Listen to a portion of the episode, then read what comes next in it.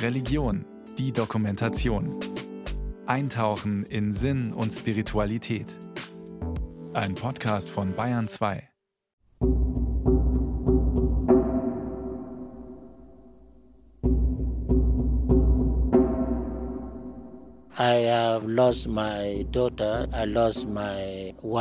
Ich habe im Krieg meine Tochter und meine Frau verloren. Wir alle haben furchtbar gelitten. Aber Gott gab mir die Kraft zu verzeihen und für den Frieden zu arbeiten, damit andere nicht ebenso leiden müssen wie wir.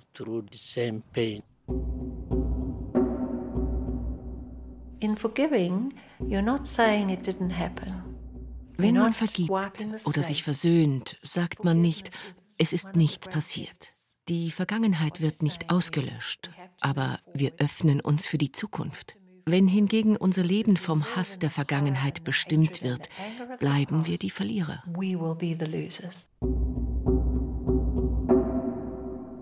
Sich zu versöhnen bedeutet keineswegs eine kritische Haltung gegenüber dem Täter aufzugeben.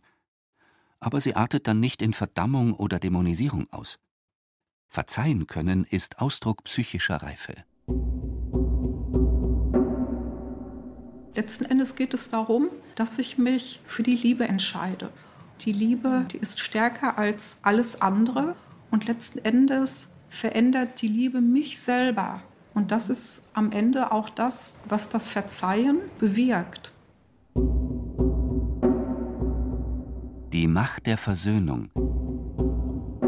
Wenn Mauern und Grenzen fallen. Eine Sendung von Corinna Mühlstedt.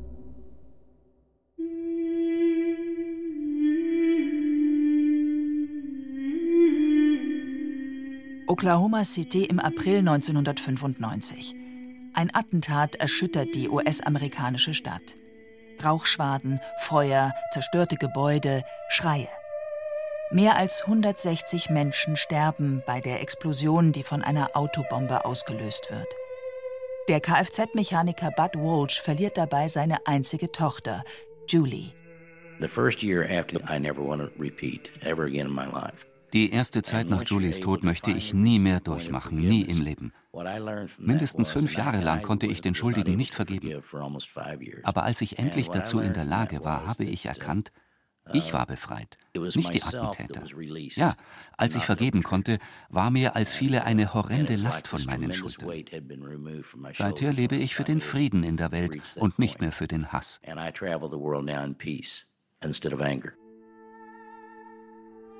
Fünf Jahre lang, erinnert sich Bud Walsh, habe er mit dem Schicksal gerungen und vergeblich versucht zu verstehen, was er nicht verstehen konnte.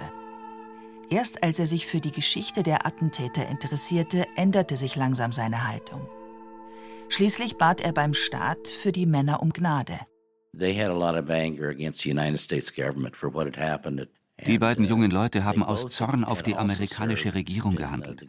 Beide hatten im ersten Golfkrieg gedient und waren als kaputte, gewalttätige Jugendliche in ihre Heimat zurückgekommen. Der Anschlag war eine Art politische Demonstration.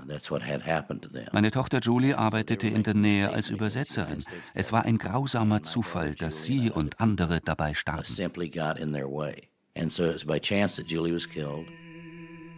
Einer der Attentäter wurde trotz des Gnadengesuchs hingerichtet. Heute ist Bud Walsh über 80 Jahre alt und setzt sich weltweit für die Abschaffung der Todesstrafe ein. In seiner Heimat Oklahoma hat der US-Amerikaner eine Organisation gegründet, die sich an alle Menschen wendet, die Ähnliches durchgemacht haben wie er. Murder Victims Families for Reconciliation.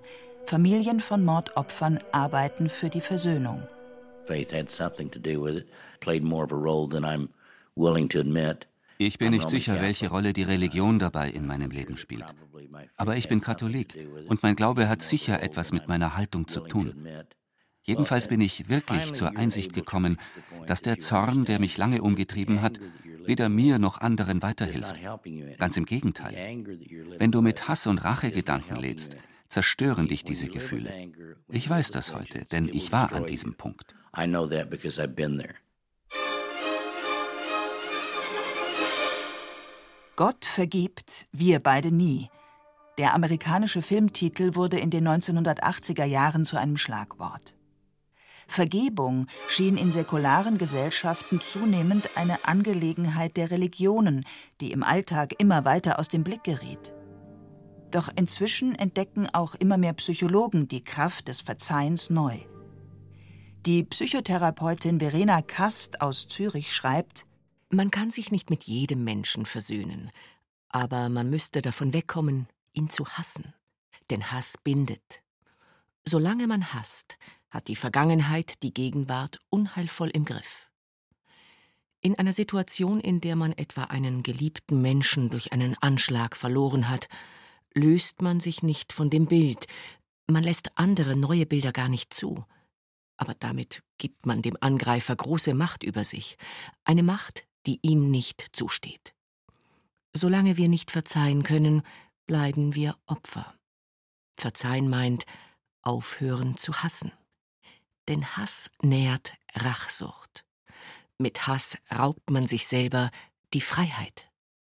Psychologische Erkenntnisse und jahrhundertealte religiöse Einsichten treffen sich. Der frühere Abtprimas der weltweiten Ordensgemeinschaft der Benediktiner, Notker Wolf, hat rund um den Globus Erfahrung gesammelt und lebt heute wieder in seinem Heimatkloster, der Erzabtei St. Ottilien bei München. Im Neuen Testament heißt es, vergebt, wie Gott euch vergeben hat. Und nicht nur siebenmal, sondern siebenmal siebzigmal. Denn in dem Moment, wo ich auf Rache sinne, komme ich nie auf einen grünen Zweig. Da wird die Gegenseite wiederum versuchen, Rache zu üben. Und wir werden auf einmal verspüren, so etwas wie eine Lust an der Rache. Es gibt nur eine Befreiung und die besteht ausgerechnet darin, dass ich demütig werde und akzeptiere, dass mir Unrecht getan wurde und dass ich trotzdem die Größe aufbringe und sage, ich stehe darüber, ich lasse mich davon nicht klein machen, ich vergebe.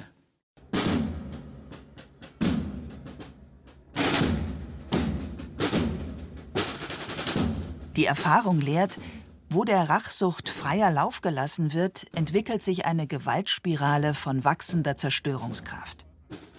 Das zeigten auch manche Reaktionen auf die verheerenden Attentate, die islamistische Terroristen 2001 in New York verübten.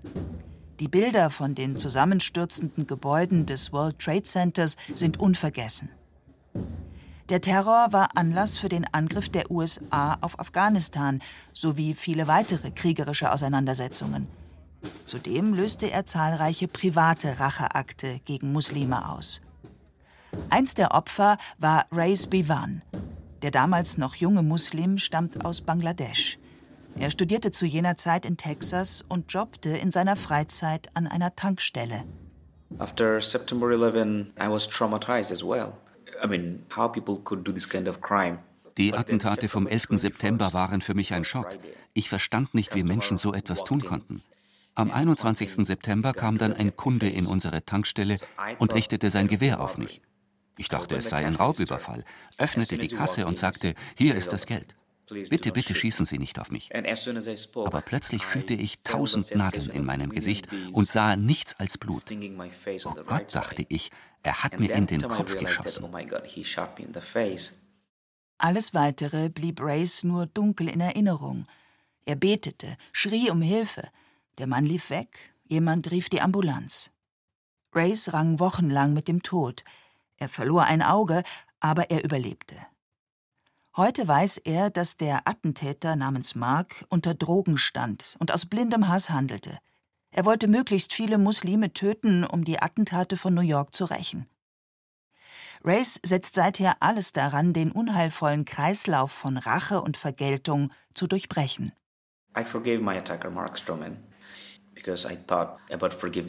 Ich konnte Mark inzwischen vergeben. Barmherzigkeit ist ein wichtiger Teil unseres islamischen Glaubens. Und ich dachte, ich sollte keinen Hass in meinem Herzen behalten, denn sonst vergiftet er mich. Ich habe Gott nie gefragt, warum ich angeschossen wurde. Ich frage ihn immer nur, warum ich überlebt habe. Ich denke, ich soll noch etwas für andere tun. Als der Attentäter zum Tode verurteilt wurde, wollte Race dessen Hinrichtung nicht zulassen. Er fand Unterstützung bei den Angehörigen anderer Opfer, bei Friedensaktivisten und Politikern. Zahllose Gnadengesuche erreichten die texanische Regierung. Trotzdem wurde Mark 2011 mit einer Giftspritze hingerichtet. Aber er war zu diesem Zeitpunkt ein veränderter Mensch, der über Frieden und Gerechtigkeit schrieb. Ich konnte vor seinem Tod noch ein paar Sekunden mit ihm telefonieren und ihm sagen, dass ich ihn nicht hasse, sondern alles tue, um sein Leben zu retten. Für uns war das eine tiefe Versöhnung. Mark dankte mir und nannte mich Bruder. Ich musste vor Rührung weinen. Race begann damals zusammen mit Gleichgesinnten seine Erfahrungen auf Vortragsreisen weiterzugeben. Er hofft, dass jeder Betroffene einmal etwas von der Freiheit spüren kann, die von ehrlicher Vergebung und Versöhnung ausgeht.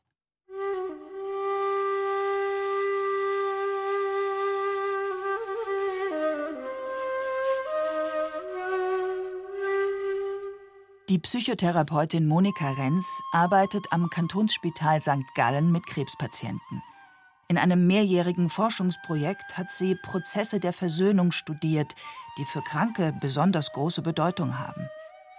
Dabei konnte Renz die Perspektive ehemaliger Opfer, aber auch die mancher Täter kennenlernen und kommt zu der Einsicht, die meisten Täter waren einst selbst Opfer konnten ihr eigenes Opfer sein, aber nie aufarbeiten und wurden daher nie frei davon. Die böse Tat kann und muss also verurteilt werden. Der Täter als Person im Innersten jedoch nicht. Er braucht unsere Umarmung trotz allem. Daneben aber auch konkrete Hilfestellungen im Zugehen auf sein Opfer und in der Bitte um Vergebung. Ein Täter benötige viel Mut, um seine Taten zu bereuen, so die Therapeutin. Denn er müsse das Leid des Opfers an sich heranlassen und die Schattenseiten in seiner eigenen Seele eingestehen. Ohne Unterstützung und die Hoffnung auf Vergebung überfordere ein solcher Blick in den Spiegel. Aber wenn er gelingt, hilft ehrliche Reue dem Täter ebenso wie seinem Opfer, Schritte zur Vergebung oder Versöhnung zu wagen. Dabei differenziert Monika Renz. Versöhnung ist ein Beziehungsgeschehen zwischen verfeindeten Parteien. Vergebung findet meist in der Tiefe der eigenen Seele statt. Beides ist eng miteinander verflochten. Allerdings ist eine formelle Versöhnung oft nicht denkbar, etwa weil der Täter verstorben ist, überlegt Christina Bonacker. Sie arbeitet als psychologische Beraterin in Rom. Wenn ich das mit dem anderen, der mit mir in diesem Konflikt steht, noch regeln kann, ist das natürlich fantastisch. Das wäre die Versöhnung. Aber oft ist das ja gar nicht möglich oder auch gar nicht erwünscht von dem anderen. Und von daher ist Vergeben letzten Endes auf mich selber hingemünzt. Und von daher liegt es dann auch an der Person selber, das ist die Freiheit des Menschen, zu vergeben oder nicht. In jedem Fall ermutige sie ihre Gesprächspartner zur Vergebung, so Bonacker. Denn die belastende Vergangenheit loszulassen und sich mit dem eigenen Schicksal zu versöhnen, bedeutet positive Lebensenergie zu gewinnen. Es geht auch darum, dass ich mir klar mache, dass ich meinen Ärger aufgeben muss, dass ich meinen Hass aufgeben muss. Es geht nicht darum, das Verhalten unbedingt gut zu heißen, was da gewesen ist, aber dass ich einen Punkt dahinter setzen kann, dass ich ab dann meine Zukunft auch wieder anders gestalten kann Letzten Endes geht es darum, dass ich mich für die Liebe entscheide. Ich verändere nicht den anderen, sondern ich verändere mich selber. Sich zu versöhnen oder erlittenes Unheil zu verzeihen, gehört zu den schwierigsten seelischen Prozessen, vor allem wenn es sich um bedeutende Verletzungen handelt. Das Thema fordert die ganze Persönlichkeit eines Menschen. Das gilt weit über alle kulturellen, religiösen oder gesellschaftlichen Grenzen hinaus. Während ich verhört wurde, war ich mit Handschellen gefesselt. Ich wurde getreten und mit Gewehrkolben am ganzen Körper geschlagen. Sie zwangen mich, mit über meinem Kopf erhobenen Händen auf zwei spitzen Holzdreiecken zu knien. Jedes Mal, wenn ich meine Arme senkte, schlugen sie mir mit Gewehrkolben auf die Ellbogen. Sätze aus der Biografie der Tibeterin Ama Ade. Die Mutter zweier kleiner Kinder lebte in einem Dorf zu Füßen der schneebedeckten Gipfel des Himalaya. Ihr Alltag verlief ruhig, bis in den 1950er Jahren chinesische Truppen in Tibet eindrangen. Fortan unterstützte Ama Ade den Freiheitskampf ihres Volkes. 1958 wurde sie von der Besatzungsmacht inhaftiert. Rund eine Million Tibeter starben in jener Zeit nach offiziellen Angaben im Kampf gegen die Rote Armee oder durch Hunger, Kälte und Folter in chinesischen Internierungslagern. Der einzige Rettungsanker war für viele Opfer ihr buddhistischer Glaube, erinnert sich Ama Ade.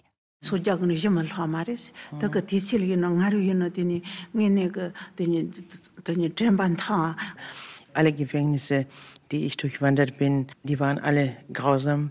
Die Torturen, die ich durchzustehen hatte. Vielleicht in einem Gefängnis, wo äh, ich mit 300 Frauen zusammen war und äh, wo ich auch die Aufgabe hatte, die Kameradinnen zu begraben, in einem Loch die ganzen Leichname übereinander gebahrt. Dort war es am schlimmsten für mich.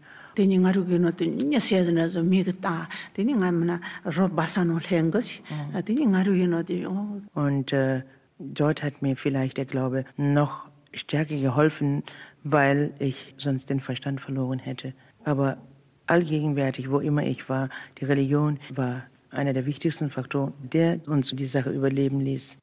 Ama Ade gehört zu den wenigen Tibeterinnen, die fast 30 Jahre Haft in chinesischen Lagern überlebt haben. Als man sie 1985 entließ, floh die zierliche Frau mit anderen über die Bergpässe Nepals nach Indien. Dort fand sie in der tibetischen Exilgemeinde, die sich in Dharamsala um den Dalai Lama gebildet hatte, eine neue Heimat. Die Kraft weiterzuleben, so Ade, verdanke sie seinem Zuspruch.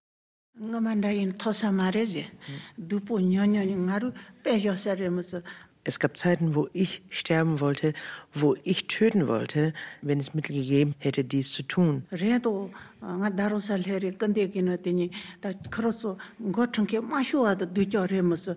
Später durch die Gespräche mit seiner Heiligkeit, der mir erklärt hat, du darfst nicht das chinesische Volk hassen. Es sind einige wenige, die an der Macht sind. Da habe ich beinahe so ein Verständnis für die Folterer entwickelt, dass sie irgendwo die Befehle bekommen hatten und dass sie auch nicht anders konnten.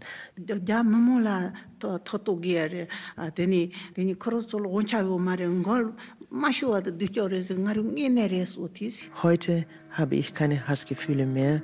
Ich habe sehr gelitten, aber ich hasse sie nicht und ich kann ihnen vergeben und ich habe es schon längst getan. Der 2015 verstorbene Professor der Psychologie Arno Grün hat sich intensiv mit den psychologischen Voraussetzungen von Kriegsverbrechen befasst. Dabei konnte er feststellen, Täter bekämpfen in ihren Opfern oft unbewusst Verhaltensweisen, zu denen sie selber neigen, die sie aber aufgrund ihrer Erziehung verdrängen mussten so etwa Mitgefühl oder Religiosität.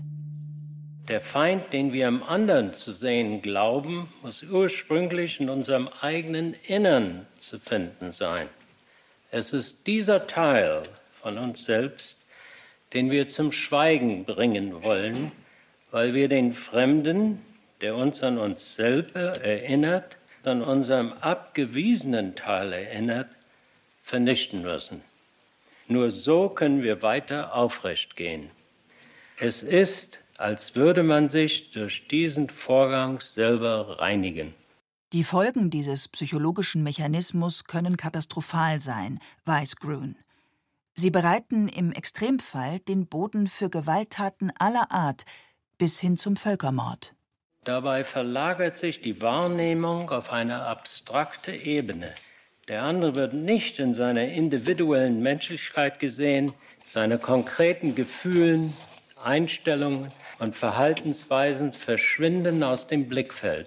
Und stattdessen wird seine Persönlichkeit auf eine einzige Eigenschaft reduziert, die Zugehörigkeit zur Gruppe. Und diese Abstrahierung macht ein empathisches Erleben des anderen unmöglich. Unsere Fähigkeiten, mit anderen mitzufühlen, verkümmern. Der Prozess verhindert also, dass Menschen sich menschlich begegnen, mit Anteilnahme, Einfühlungsvermögen und gegenseitiges Verstehen.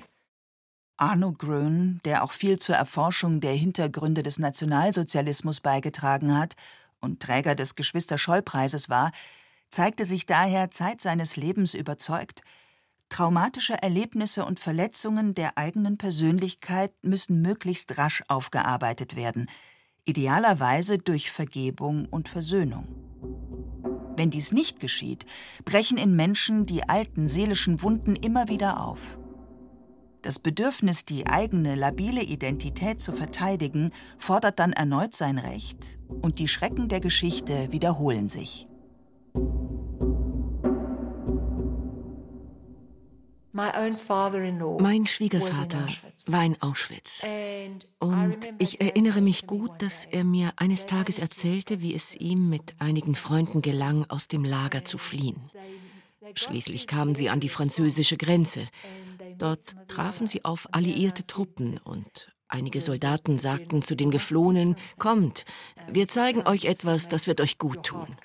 Daraufhin führten die Alliierten sie auf einen Hügel, von dem aus man die deutschen Truppen sah, wie sie zur Kapitulation abzogen. Und mein Schwiegervater gestand mir später, wenn ich in diesem Moment ein Maschinengewehr gehabt hätte, dann hätte ich es nehmen und sie alle niederschießen können, ohne irgendetwas dabei zu empfinden. Paddy Meskin ist aktives Mitglied der jüdischen Gemeinde im südafrikanischen Durban. Ihrem Schwiegervater begegnete sie dort fast 20 Jahre nach Kriegsende zum ersten Mal. Als ich meinen Schwiegervater 1963 kennenlernte, war er ein wunderbarer Mann, hilfsbereit und freundlich gegenüber allen, ein Mensch, der Liebe nicht nur gepredigt, sondern gelebt hat. Er konnte vergeben. Durch ihn und durch meine Mutter habe ich sehr viel gelernt. Und dazu gehört auch, dass Vergebung eines der größten Geschenke ist. Denn wenn wir die Kraft haben zu vergeben, dann gewinnen wir so viel. Erst wenn es gelingt, den Schmerz der Erinnerung anzunehmen, verliert er seine destruktive Kraft, versichert Paddy Maskin. Gespräche mit Überlebenden des Holocaust hätten ihr das immer wieder bestätigt. Viele von ihnen hatten sich über Jahre hinweg verschlossen. Sie hatten Albträume. Und als sie begannen zu erzählen, war das wie ein Damm, der brach. Und sie konnten überhaupt nicht mehr aufhören zu reden. Und je mehr sie erzählten, desto klarer begann auch ein Prozess der Heilung. Und etliche sagten zu mir, wir haben verstanden, dass wir vergeben müssen, aber wir müssen nicht vergessen. Und ich persönlich bin zu dem Schluss gekommen, wir müssen aus der Vergangenheit lernen. Deshalb dürfen wir sie nicht vergessen. Der Schlüssel zur Vergebung und Versöhnung heißt Erinnerung.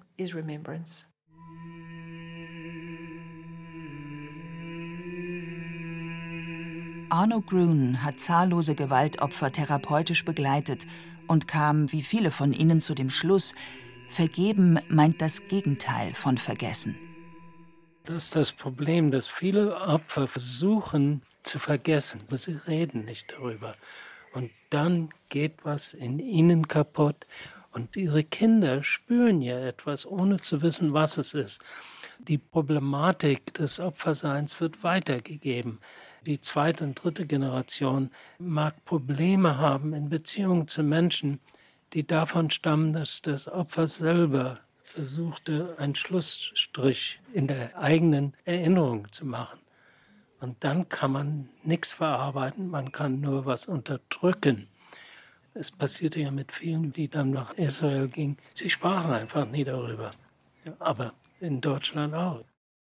Ein Beispiel ist Eva Moses Chor. Sie wurde einst zusammen mit ihrer Zwillingsschwester Miriam Opfer der wahnsinnigen Experimente des KZ-Arztes Mengele. In einem Interview, das die Süddeutsche Zeitung 2005 abdruckte, erklärte Chor: Meine Kinder waren früher oft wütend auf mich. Immer habe ich sie angeschrien. Nicht, weil sie schlechte Kinder waren, sondern weil ich wütend auf die Welt war, die den Holocaust zugelassen hatte. Erst die Begegnung mit einem Verantwortlichen aus der damaligen Zeit, der das begangene Unrecht zutiefst bereute, ermöglichte Eva Moses Chor den entscheidenden Schritt. Sie vergab. Kritikern ihrer Entscheidung entgegnete sie Ich mag hundertprozentig falsch liegen, aber seit ich Mengele und allen Nazis vergeben habe, lebe ich wie befreit. Ich trage mit mir nicht mehr die Last herum, Opfer zu sein. Als Opfer habe ich die Macht, darüber zu entscheiden, ob ich Opfer bleiben oder die Rolle loswerden will. Arno Grun kommentierte Kors Entschluss zur Versöhnung mit ihrem schweren Schicksal so. Ich denke, das Vergeben ist eine Stufe dessen, was vor sich gehen muss. Was passiert in meiner Arbeit mit Patientinnen, die Opfer waren, was es auch war, politisch oder sexuell oder sowas. All das hat damit zu tun, diese Hilflosigkeit umzuwandeln. Es geht ja darum, so dass man die eigene Kraft wieder erspüren kann und nicht für immer fühlt man es ausgeliefert.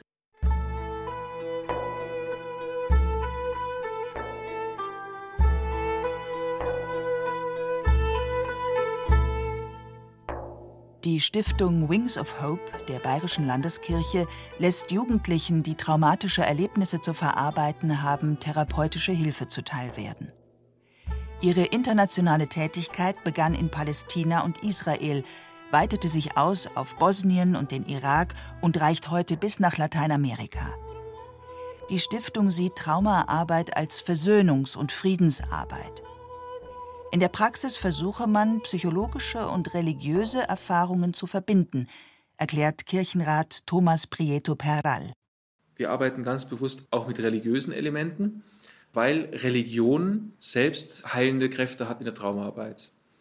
Die Förderung einer reifen Religiosität, die also die Gottesbindung und die Menschenbindung beides zusammensieht, ist wichtig.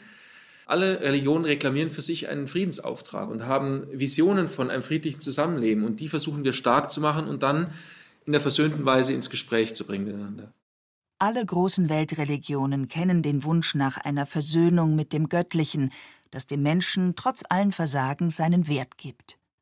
Verschiedene Rituale versinnbildlichen diesen Prozess – so wurde beispielsweise in der jüdischen Tradition von alters her zum Versöhnungsfest ein Ziegenbock symbolisch mit den Sünden des Volkes beladen und in die Wüste gejagt. Aus der Sicht des Christentums unterstreicht Notker Wolf Ich glaube, zum äh, grundlegenden christlichen Bewusstsein und zur Botschaft Christi gehört dazu, dass der Mensch ein schwacher Mensch ist und immer wieder versagen wird. Aber zur frohen Botschaft gehört eben, dass es einen Gott gibt, der vergibt und der von uns auch erwartet, dass wir vergeben. Es gehört dazu die fundamentale Vaterunser Bitte, vergib uns unsere Schuld, wie auch wir vergeben unseren Schuldigern. Das heißt nicht, dass wir alles durchgehen lassen, sondern gerade, dass wir auch Schuld sehen, auch bei uns selber, und dass wir um die Vergebung bitten, aber auch bereit sind, selber zu vergeben. Entsprechende Gedanken findet man ebenfalls im Islam, der gerne die Barmherzigkeit Allahs betont, aber auch in fernöstlichen Glaubensvorstellungen und nicht zuletzt in vielen Naturreligionen. Monika Renz bemerkt zu dem Thema in einem Buch über Versöhnung und Vergebung aus psychologischer Sicht es geht um die Wiederherstellung der ursprünglichen Verbundenheit zwischen Gott und Mensch, welche im Laufe der menschlichen Evolution und Entwicklung irgendwann unterbrochen wurde. Versöhnung heilt Sünde, das heißt die Abspaltung des Menschen von seinem Ursprung. Versöhnung verbindet wieder mit der eigenen Seelentiefe.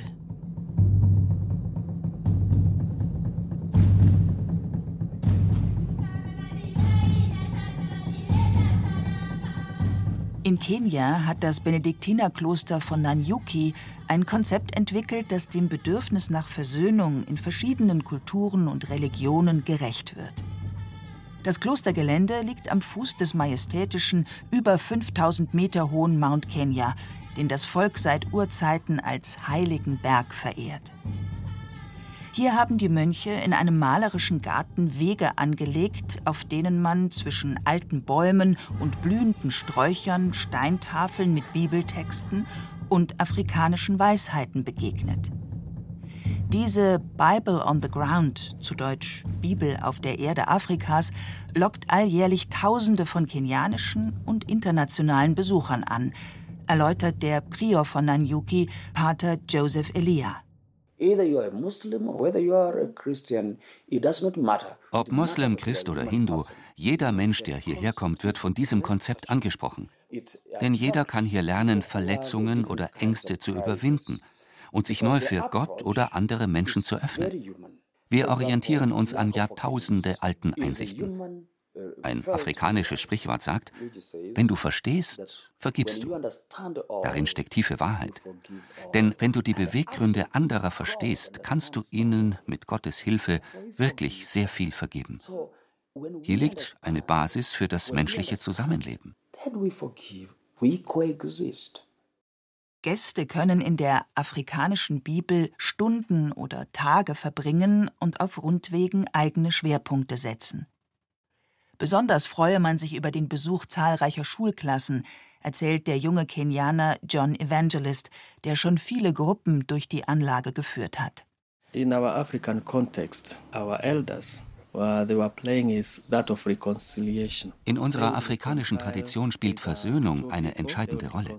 Die Älteren sind in jedem Stamm dafür verantwortlich, Menschen, Familien, ja auch Volksgruppen zu versöhnen, denn sie wissen, wie wichtig es ist, in Frieden zu leben. Ohne Vergebung und Versöhnung werden Stämme einander angreifen, Menschen werden sterben, ein Zusammenleben wird unmöglich. Versöhnung ist für uns in Afrika überlebenswichtig. Doch man wisse auch, dass Gemeinschaften nur friedlich miteinander auskommen könnten, wenn jeder Einzelne mit sich selbst versöhnt sei, so der Kenianer. Die afrikanische Bibel von Nanyuki führt Gäste daher symbolisch auf einem Versöhnungsweg durch ein Tal der Dunkelheit. Hier wird jeder Besucher mit seinen Schwächen konfrontiert. Zugleich entdeckt er Möglichkeiten, sie mit Hilfe der Religion zu überwinden. Die bewusste Auseinandersetzung mit der Vergangenheit sei für jede Versöhnung grundlegend, erläutert John Evangelist. Wenn es in einer Familie Streit gibt, zum Beispiel zwischen Eheleuten, ruft man die Älteren. Alle setzen sich dann zusammen. Und zunächst hat jeder die Gelegenheit, sich auszusprechen, zu beschweren, auch den anderen anzuklagen. Am Ende, wenn alle ruhig zugehört haben, werden die Älteren einen Vorschlag machen, der dazu beiträgt, beide Seiten zu versöhnen. Jeder muss in diesem Fall nachgeben, etwas opfern, zum Beispiel seinen Stolz oder sogar sein Ego, und akzeptieren, dass wir alle Grenzen haben. Das ist oft hart, aber am Ende des Tages hat man die beiden streitenden Parteien in der Regel versöhnt. Zum Abschluss teilt man ein Essen oder zumindest ein Getränk.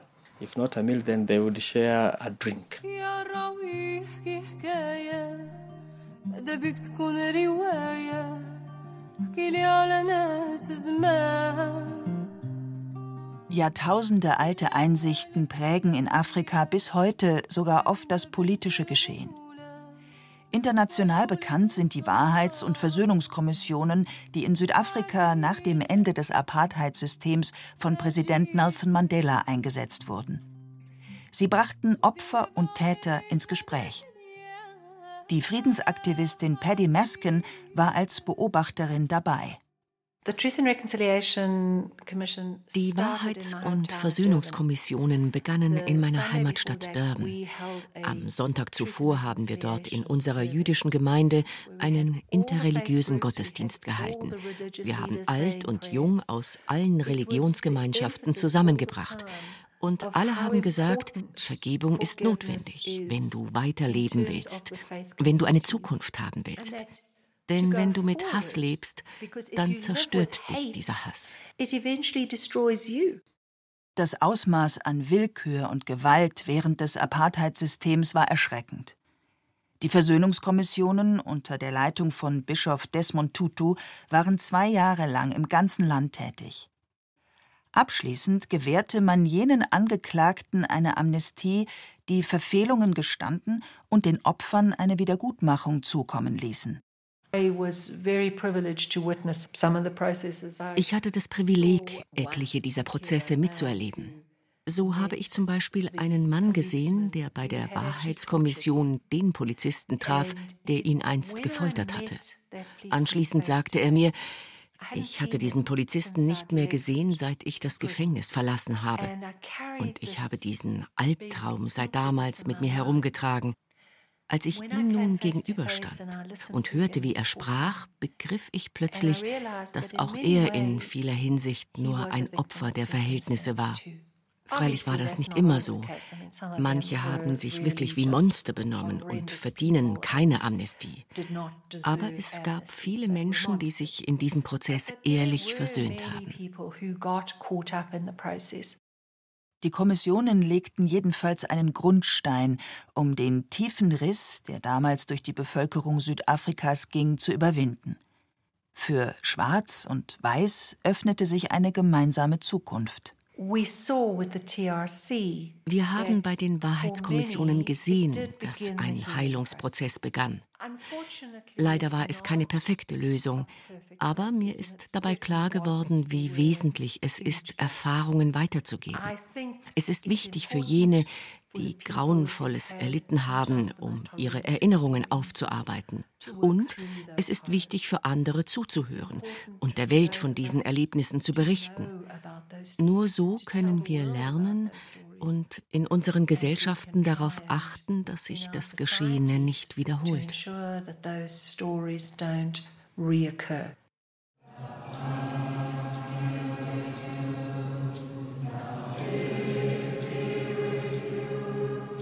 Im Jahr 2019 fand in Lindau am Bodensee die zehnte Vollversammlung der Weltkonferenz der Religionen für den Frieden statt, Religions for Peace.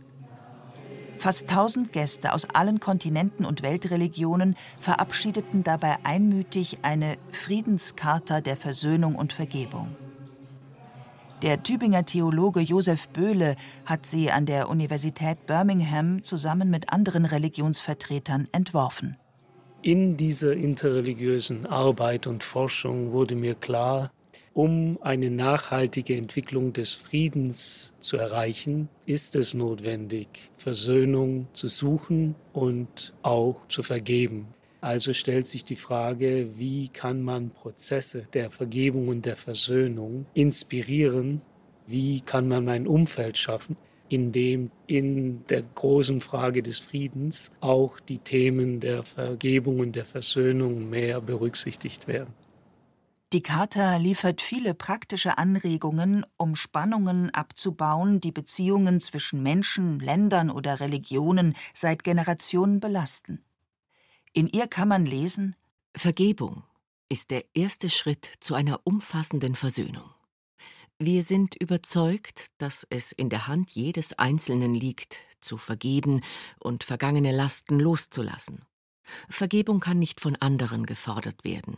Sie kann nur frei angeboten werden und dient nicht zuletzt dem Wohlergehen, der Freiheit und dem inneren Frieden dessen, der vergibt. Die Charta, hofft Böhle, könnte sogar einen Beitrag leisten, um aktuelle Konflikte wie jene in Myanmar, Syrien oder der Ukraine zu entschärfen. Die Frage nach der Vergebung und der Versöhnung ist ja auch immer eine Frage des Herzens.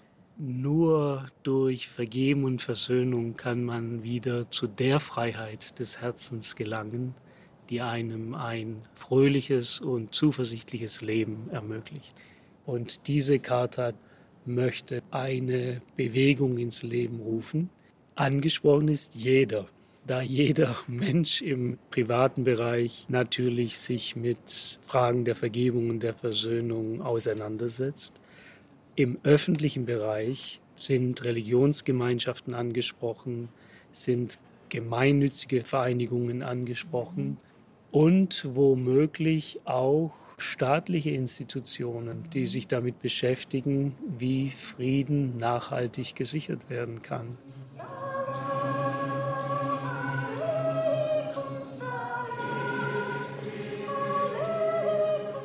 Jan Kawak war syrisch-orthodoxer Erzbischof in Damaskus, als dort vor über zehn Jahren der verheerende Bürgerkrieg begann.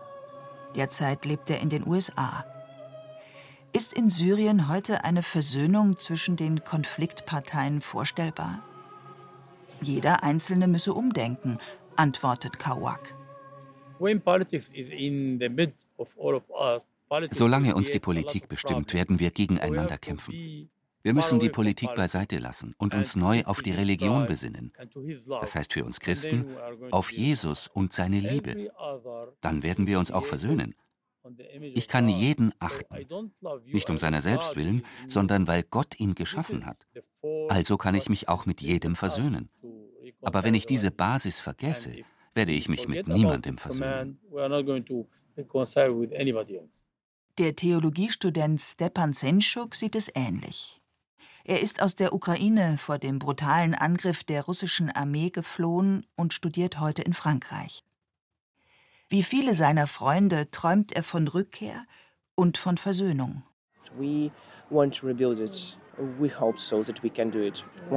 Wir hoffen, dass wir unsere Kirchen in der Ukraine eines Tages wieder aufbauen können. Aber wir brauchen dazu Frieden. Die Aggressionen müssen enden. Die Menschen, die in der Ukraine geblieben sind, erleben täglich, wie Waffen ihr Land zerstören und sehnen sich nach neuen Perspektiven. Ich denke nicht Waffen, sondern Worte sind die mächtigsten Instrumente in der Welt. Worte, die mit Liebe gesprochen werden. Solche Worte brauchen wir. Solch versöhnliche Worte setzen aber die Bereitschaft voraus, in ein offenes Gespräch einzutreten, erklärt Heinrich Bedford Strom. Der bayerische Landesbischof wurde kürzlich zum Moderator des Weltkirchenrats mit Sitz in Genf gewählt. In seinem neuen Amt, so der Ethiker, wolle er nicht zuletzt die Friedensarbeit in den Kriegsregionen der Welt fördern. Die Erfahrungen von früheren Erzfeinden wie Deutschland und Frankreich zeigten, dass echte Versöhnung zwischen Völkern möglich sei. Für ihn, so Bedford Strom, gelte daher auch mit Blick auf Russland und die Ukraine nicht nur nicht nachlassen in dem Bemühen, Gespräche zu führen, sondern sie sogar noch verstärken. Man muss doch eine Perspektive haben, rauszukommen aus diesem Krieg.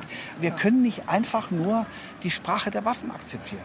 Der Gebrauch von Waffen ist immer eine Niederlage das Allerwichtigste ist für uns, dass wir unseren eigenen Glauben ernst nehmen, dass wir auf Jesus schauen, dass wir Kräfte des Friedens dadurch werden, dass wir Menschen zuallererst als Menschen sehen, dass wir auch an die russischen Mütter denken, die Tränen vergießen, weil ihre Söhne gestorben sind, auch wenn sie in einem Angriffskrieg gestorben sind. Sie bleiben Menschen. Und deswegen glaube ich schon, dass gerade die Kirchen jetzt an dieser Stelle einen wichtigen Auftrag haben,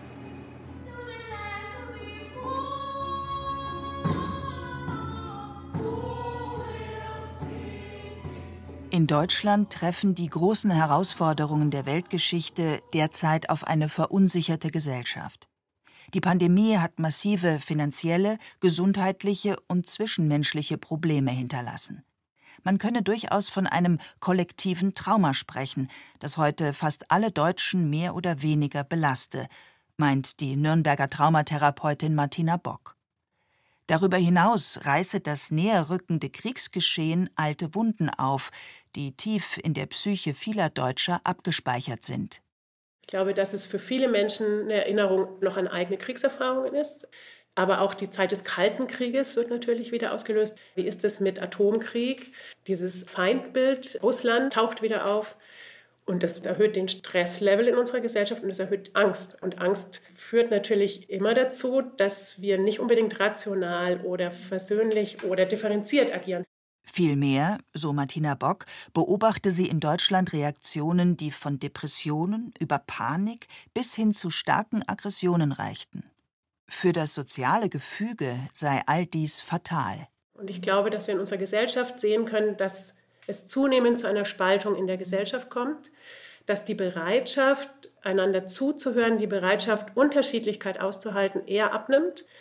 Schwarz-Weiß-Denken ist häufig eine Traumafolge. Ich glaube, auch das können wir beobachten, dass es sehr viel um richtig und falsch geht und die ganzen Zwischentöne sehr verloren gehen, dass auch moralisch sehr beurteilt und verurteilt wird und dass, glaube ich, insgesamt das Stresslevel in der Bevölkerung sehr hoch ist.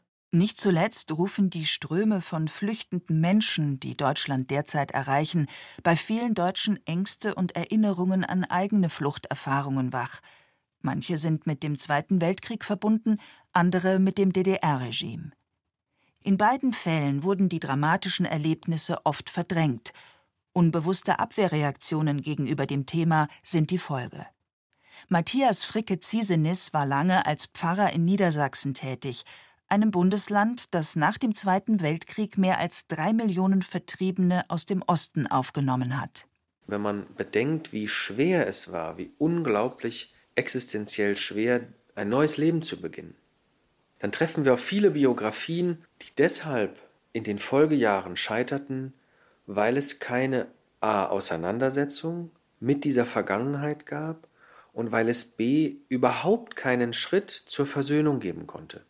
Wohingegen ich immer froh war und auch eben in den Menschen eine Bestimmtheit entdecken konnte, die ihnen half weiterzuleben, wenn sie so weit gekommen waren zu sagen, ich kann historische Ereignisse nicht ändern, dass Ostgebiete verloren gegangen sind, dass wir Haus und Hof verlassen mussten, aber was ich ändern kann, ist mein Blick zurück.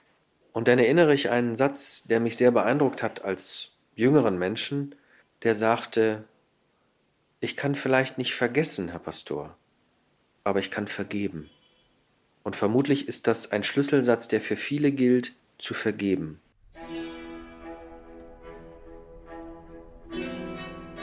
Ob nach dem Ende des Zweiten Weltkriegs oder nach dem Zusammenbruch des Ostblocks, in Deutschland kam es zwischen Tätern und Opfern der jeweiligen Regime nur selten zu einer Aussprache oder gar zu einer Verständigung. Geblieben sind latente Feindseligkeiten, die sich oft unbewusst im Alltag entladen. Die Fachzeitschrift Psychologie heute hat sich schon vor Jahren mit dem Thema befasst und Chefredakteur Heiko Ernst schrieb Beobachter konstatieren seit langem ein psychisches Klima der Unversöhnlichkeit und Rechthaberei in Deutschland. Sich nichts gefallen lassen, Rechnungen präsentieren, Schuldige für die eigene Misere suchen. Eine unterschwellige, jederzeit abrufbare Paranoia macht Nachbarn, Kollegen, selbst Verwandte und Partner zu potenziellen Feinden. Dass es auch anders geht, weiß Peter Zimmerling. Er ist Professor für Religionspädagogik an der Universität Leipzig. In der Theologischen Fakultät fanden dort nach dem Ende des DDR-Regimes zwischen jenen Kollegen, die zuvor schwer benachteiligt wurden, und den entsprechenden Tätern Gespräche statt. Die Opfer, erzählt Zimmerling, hätten das als erlösend empfunden. Dass sie das nach der Wende aufgearbeitet haben. Dadurch sind sie selber davon frei geworden. Die Vergebung und Versöhnung, das war nicht so billig. Das war ein Prozess. Sie haben sich wirklich auseinandergesetzt. Dann konnten sie das tatsächlich ablegen, vergeben und neu anfangen für sich selber. Eine ähnliche Bereitschaft zur Bereinigung zwischenmenschlicher Probleme wünsche er sich auch andernorts, erklärt der Religionspädagoge. Das gelte vor allem für Verletzungen, die erst kürzlich während der Pandemie entstanden. So gäbe es in Sachsen etwa viele Querdenker, die man heute oft ausgrenze, statt ihre Sorgen ernst zu nehmen. Er selbst, berichtet Zimmerling, habe in Gesprächen immer wieder festgestellt, dass zu den Querdenkern Leute gehören, die zu DDR-Zeiten unterdrückt worden sind und nicht sagen durften, was sie gedacht haben. Und dass sie jetzt sich zu den Querdenkern halten, ich denke manchmal, das hängt damit zusammen, dass sie unglaubliche Ängste haben, dass das wieder so irgendwie kommen könnte, wie es damals war. Und mir werfen sie als aus dem Westen stammenden vor, ich sei naiv, ich würde gar nicht merken, dass der Staat mit seinen Bestimmungen uns in eine neue Diktatur hineinführt. Wolle man die vielfältigen Ängste und Spaltungen in der deutschen Gesellschaft überwinden, gebe es nur einen Weg, unterstreicht Peter Zimmerling. Mehr offene Diskussionen auf Augenhöhe. Die Traumatherapeutin und Geschäftsführerin der Stiftung Wings of Hope, Martina Bock, sieht das ähnlich. Also ich glaube, es braucht erstmal Gesprächsräume. Es braucht den Dialog und braucht die Anerkennung, überhaupt mal diese Vielzahl von Perspektiven und Geschichten aus dieser Zeit wahrzunehmen und zu hören. um rauszukommen aus diesem, die einen sind die Guten, die anderen sind die Bösen, die einen haben sich verantwortlich verhalten und die anderen nicht. Ich glaube, es braucht mehr Austausch darüber und das muss sowohl medial als auch von der Politik, aber eben auch gesamtgesellschaftlich passieren. Es braucht schon auch sowas wie eine Art Aufarbeitung, um Menschen auch wieder Sicherheit zu geben. In Bayern waren im Herbst 2022 erste Klagen vor Gericht erfolgreich. Einige Maßnahmen des Staates während der Pandemie, so entschieden die Juristen, waren zu drastisch. Doch es geht um mehr. Viele Menschen haben während der Pandemie ihre Existenz und ihr Vertrauen in das Leben schlechthin verloren. Ethische Grundwerte wurden und werden durch die Pandemie und die aktuellen Kriege in bisher kaum gekanntem Maß in Frage gestellt. Nur wenn die dadurch entstandenen Wunden ganzheitlich aufgearbeitet werden, kann der Einzelne sie als Teil seines Lebens akzeptieren und aus der Opferrolle aussteigen. Geduld ist dabei ebenso wichtig wie Offenheit gegenüber sich selbst und anderen.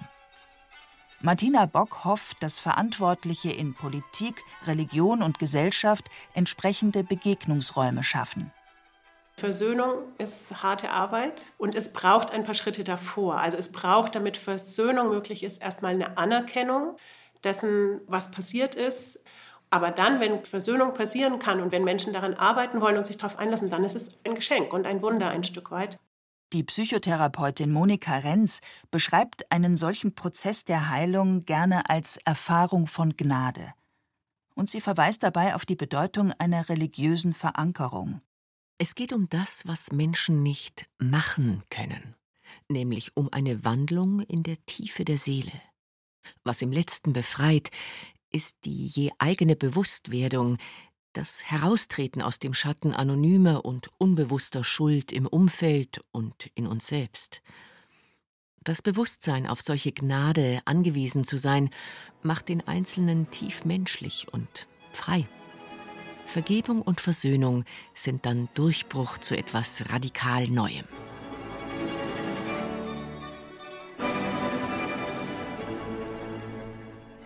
Die Macht der Versöhnung, wenn Mauern und Grenzen fallen.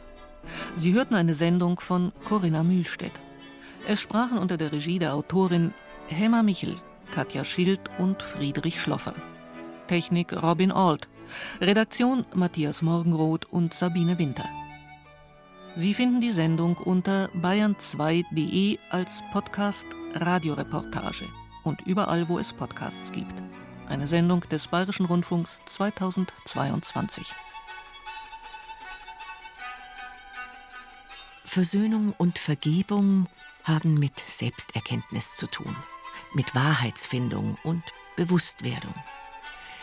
Ich möchte deshalb dazu ermutigen, Versöhnungsprozesse mit all ihren Hürden und Chancen selbst zu wagen.